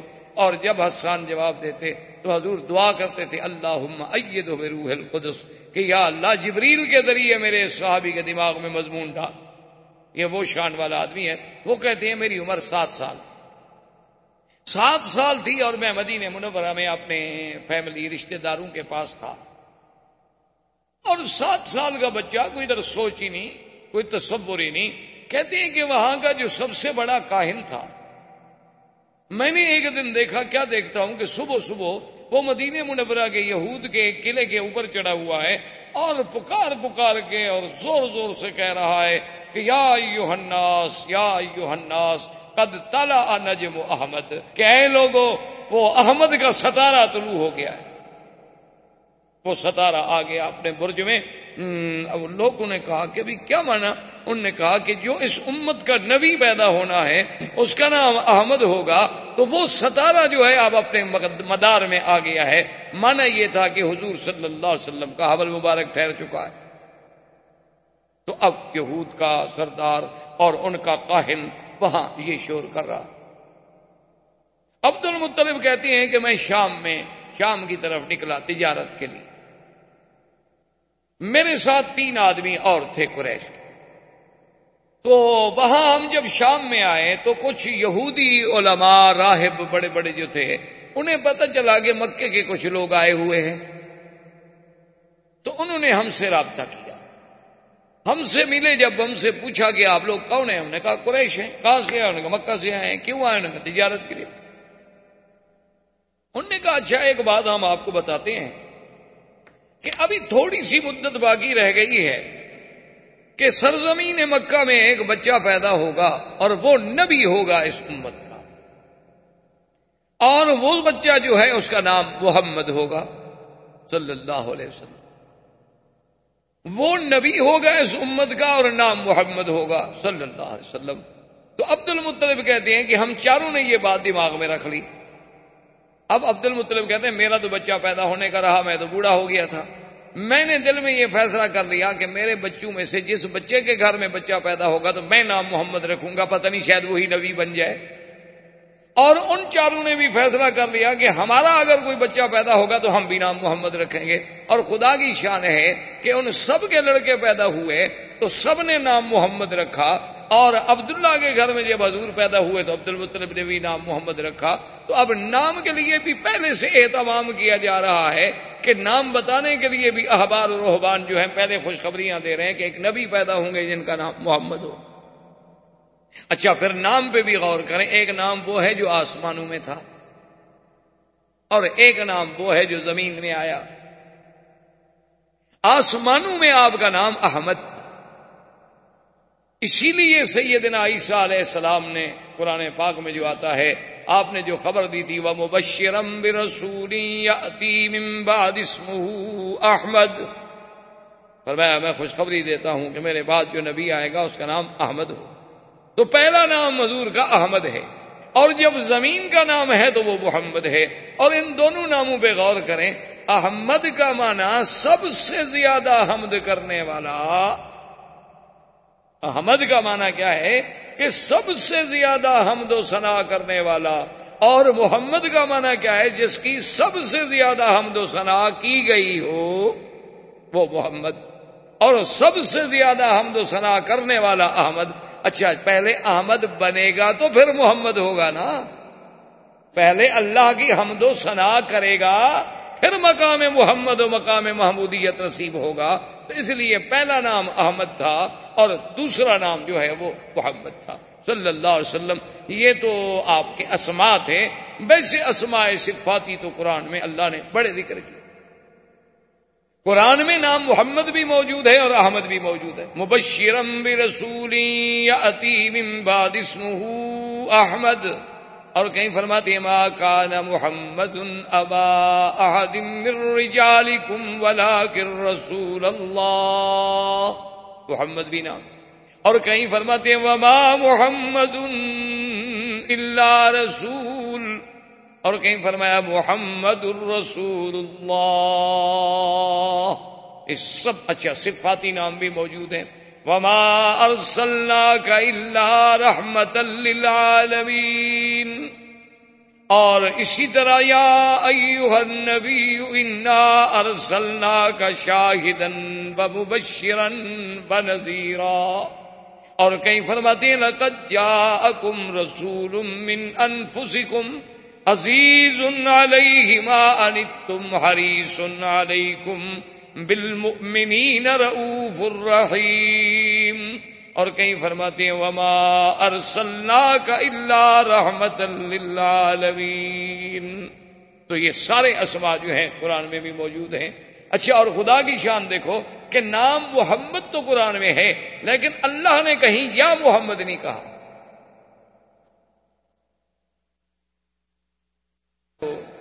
درو شریف تو پڑھ لیا کریں کم سے کم۔ کہ کم سے کم اتنا احساس ہو کہ بھئی حضور کے ساتھ محبت کا یہ فرض ہے کہ جب نام آئے تو فوراً زبان پہ درو شریف آ جانا چاہیے امتی کے۔ تو بہرحال میرے کہنے کا مقصد یہ تھا کہ عظمت سیرت رسول پاک پہ نظر ڈالیں کہ اللہ نے حضور کا نام تو قرآن میں چار دفعہ لیا، لیکن کسی جگہ یہ نہیں کہا کہ یا محمد، جیسے فرمایا، یا عیسب نہ مریم انت قلت للناس، یا عیسا یا زکریا، انا نبشرک بغلام اسمه یحیی یا زکریا، یا یحیی خذ الكتاب بقوه یا آدم، اسکن انت وزوجک الجنہ. سب کو، یا یا آدم، یا زکریا، یا میرے مدنی کو نہیں فرمایا، یا محمد. جہاں بھی فرمایا فرمایا، یا ایوہ النبی. کہیں فرمایا، یا ایوہ المزمل. کہیں فرمایا، یا ایوہ المدثر، کہیں فرمایا، یا ایوہ الرسول بلغ ما انزل الیک من ربک، اور کہیں فرمایا، والضحا واللیل اذا سجا، کہیں فرماتے ہیں، طاہا، کہیں فرماتے ہیں، یاسین والقرآن الحکیم ان کلمین المرسلین مانا کیا تھا کہ ہر نبی کو نام سے پکارا گیا، میرے مدنی کو اللہ نے لقب سے پکارا۔ یعنی یہ عظمت جو ہے، یہ بھی صرف سیرت مصطفیٰ کے حصے۔ ہاں کہیں نام لینا ضروری تھا، اللہ نے نام لے لیا۔ لیکن جب اللہ نے مخاطب کیا تو لقب سے، کہ اے کپڑے میں لپٹنے والے۔ حضور صلی اللہ علیہ وسلم کو خطاب کیا گیا تو جب بھی خطاب ہوا تو خطاب لقب سے کیا گیا تاکہ عظمت محمد مصطفیٰ صلی اللہ علیہ وسلم جو ہے وہ آشکارا اور اسی طرح جناب آپ دیکھیں کہ بی بی صاحبہ، بی بی آمنہ کہتی ہیں کہ جب حضور صلی اللہ علیہ وسلم، اور خدا کی شان ہے، اسی لیے میں نے عرض کیا تھا نا کہ ذرا غور کریں کہ ولادت کے لیے اللہ نے مکان منتخب کیا تو کون سا؟ یعنی جہاں آپ کا مولد ہے۔ وہ مقام کون سا ہے کہ جس کی اللہ قرآن میں قسمیں کھا رہے ہیں کہ لا اقسم بهذا البلد۔ اور وہ مقام ہے کہ اول بیت وزع للناس للذی ببکت مبارکا۔ سب سے پہلا گھر۔ اچھا پھر دیکھیں، جوڑ دیکھیں۔ گھر سب سے اول، نبی سب سے آخر۔ یعنی اول بیت اور آخرہ نبی۔ یعنی خدا کی شان۔ اچھا پھر یہ ہے کہ کعبہ بھی مرکز اور ہدل للعالمین اور میرا مدنی بھی رحمت للعالمین۔ اور اسی طرح جیسے کعبے کا وجود بقائے عالم کا سبب ہے کہ جب تک کعبہ ہے، دنیا قائم ہے۔ کعبہ ختم ہوگا، دنیا مٹ جائے گی۔ میرے مدنی کی نبوت آخری ہے۔ جب تک حضور صلی اللہ علیہ وسلم کا دین قائم ہے، دنیا قائم ہے، ورنہ اس کے بعد دنیا فنا ہو جائے گی۔ تو اللہ نے اپنے نبی کے لیے مولد چنا تو کون سا مکہ؟ جو ساری کائنات میں سب سے افضل سرزمین۔ اچھا اور زمان چنا تو کون سا ربیع الاول؟ ربیع الاول ربی کا موسم آپ جانتے ہیں کہ سب سے اچھا موسم کیا ہوتا ہے ربی اور زمانہ چنا تو ربیع الاول، مکان چنا تو کابت المشرفہ، اور سنا کون سا چنا؟ اصحاب الفیل، کہ جس میں کفر کی قبتوں کو ختم کر کے اسی سال محمد مدنی کو پیدا کیا گیا۔ صلی اللہ علیہ وآلہ علیہ و اصابی وسلم تسلیم کثیرن کثیرہ اور اس کے بعد جب پیدا ہوتے ہیں تو آپ اندازہ فرمائیں کہ بی بی صاحبہ فرماتی، آزاد میں نہا فرماتی ہیں، ایسا نور ہوا کہ آزاد میں نہا قصور شام، کہ شام کے محل نظر آنے لگے اور کسرا کے محل کے کنگرے گر گئے. اور مورخین نے باقاعدہ لکھا ہے کہ آپ، کہ کسرا کا محل جو تھا اس کے محل کے کنگرے آگے جو بنے ہوئے تھے نا خوبصورت سے، وہ گرے اور گرے کتنی چودہ۔ جب چودہ کنگرے گر گئے، تو بادشاہ کو گھبراہٹ پیدا ہو گئی۔ اب جناب اس نے کہا کہ فوراً احبار روحبان کو بلاؤ۔ احبار اور روحبان کو جب بلایا گیا، ان سے بادشاہ نے بات کی بھی، کیا بات ہے؟ یہ کیا ہو رہا ہے کہ میرے محل کے کنگرے گر گئے اور ادھر سے خبر آ رہی ہے کہ ہمارا جو بحیرہ تھا وہ زمین میں دھنس گیا اور کہیں سے خبر آ رہی ہے کہ آتش بجھ گئی۔ یہ کیا ہو گیا ہے؟ مجوس کی آتش جو سینکڑوں سالوں سے، صدیوں سے آگ جل رہی تھی، کیونکہ ان کے نزدیک آگ کا بجھ جانا جو ہے وہ تو بہت بڑی یعنی بہت بری بات تھی اس لیے وہ ہمیشہ آگ کو جلاتے ہیں، لیکن وہ آگ بجھ گئی۔ اور پورے کا پورا ایک یعنی جھیل جو ہوتی ہے پانی کی، ایک بحیرہ جو تھا، وہ زمین میں فوراً دھس گیا۔ اور میرے محل کے چودہ کنکرے گر گئے، یہ بات کیا ہو رہی؟ انہوں نے پھر اپنے اس نجوم سے یا جنات سے یا جس ذریعے سے یعنی احوال سنے، تو انہوں نے کہا کہ معلوم یہ ہوتا ہے کہ اس امت کا ایک نبی پیدا ہوا ہے، جس کی وجہ سے یہ سب کچھ ہو رہا ہے۔ تو اس نے کہا کہ اچھا یہ چودہ کنگرے کا کیا مانا ہے؟ انہوں نے کہا کہ اب آپ کی حکومت جو ہے صرف اس وقت تک رہے گی، اب چودہ بادشاہ ہیں جو حکومت کریں گے آپ کے ملک پر، اس کے بعد پھر آپ کا ملک پر حکومت نہیں رہے گی آپ کی شہنشاہیت نہیں رہے۔ انہوں نے کہا، عجیب بات۔ کہنے کا اچھا چلو، اگر تمہاری بات سچی بھی ہے تو چودہ بھی تو کچھ تھوڑے نہیں ہوتے نا۔ چودہ بادشاہ گزریں گے نسل در نسل بیٹا آئے گا، پھر اس کا، پھر اس کا، پھر اس کا۔ تو چلو، بڑا زمانہ ہے۔ اس کا مطلب ہے کہ ابھی ہمارا اقتدار تو ہے نا۔ چودہ نسلیں تو ہماری دیکھیں گی نا اقتدار۔ تو انہوں نے کہا یہ تو ہم نہیں کہہ سکتے، لیکن چودہ ضرور دیکھیں گے، لیکن کتنی مدت میں دیکھیں گے، یہ آپ کو ہم نہیں بتا سکتے۔ اللہ کی شان دیکھیں کہ اگلے چار سال میں دس مر گئے فوراً، چونکہ حضور نے آ کے کہنا تھا، لا کسرا ولا کیسرا باد احباب کرام، اس کے بعد اب آپ اس مبارک سلسلے کی سی ڈی نمبر تین سماعت فرمائیں۔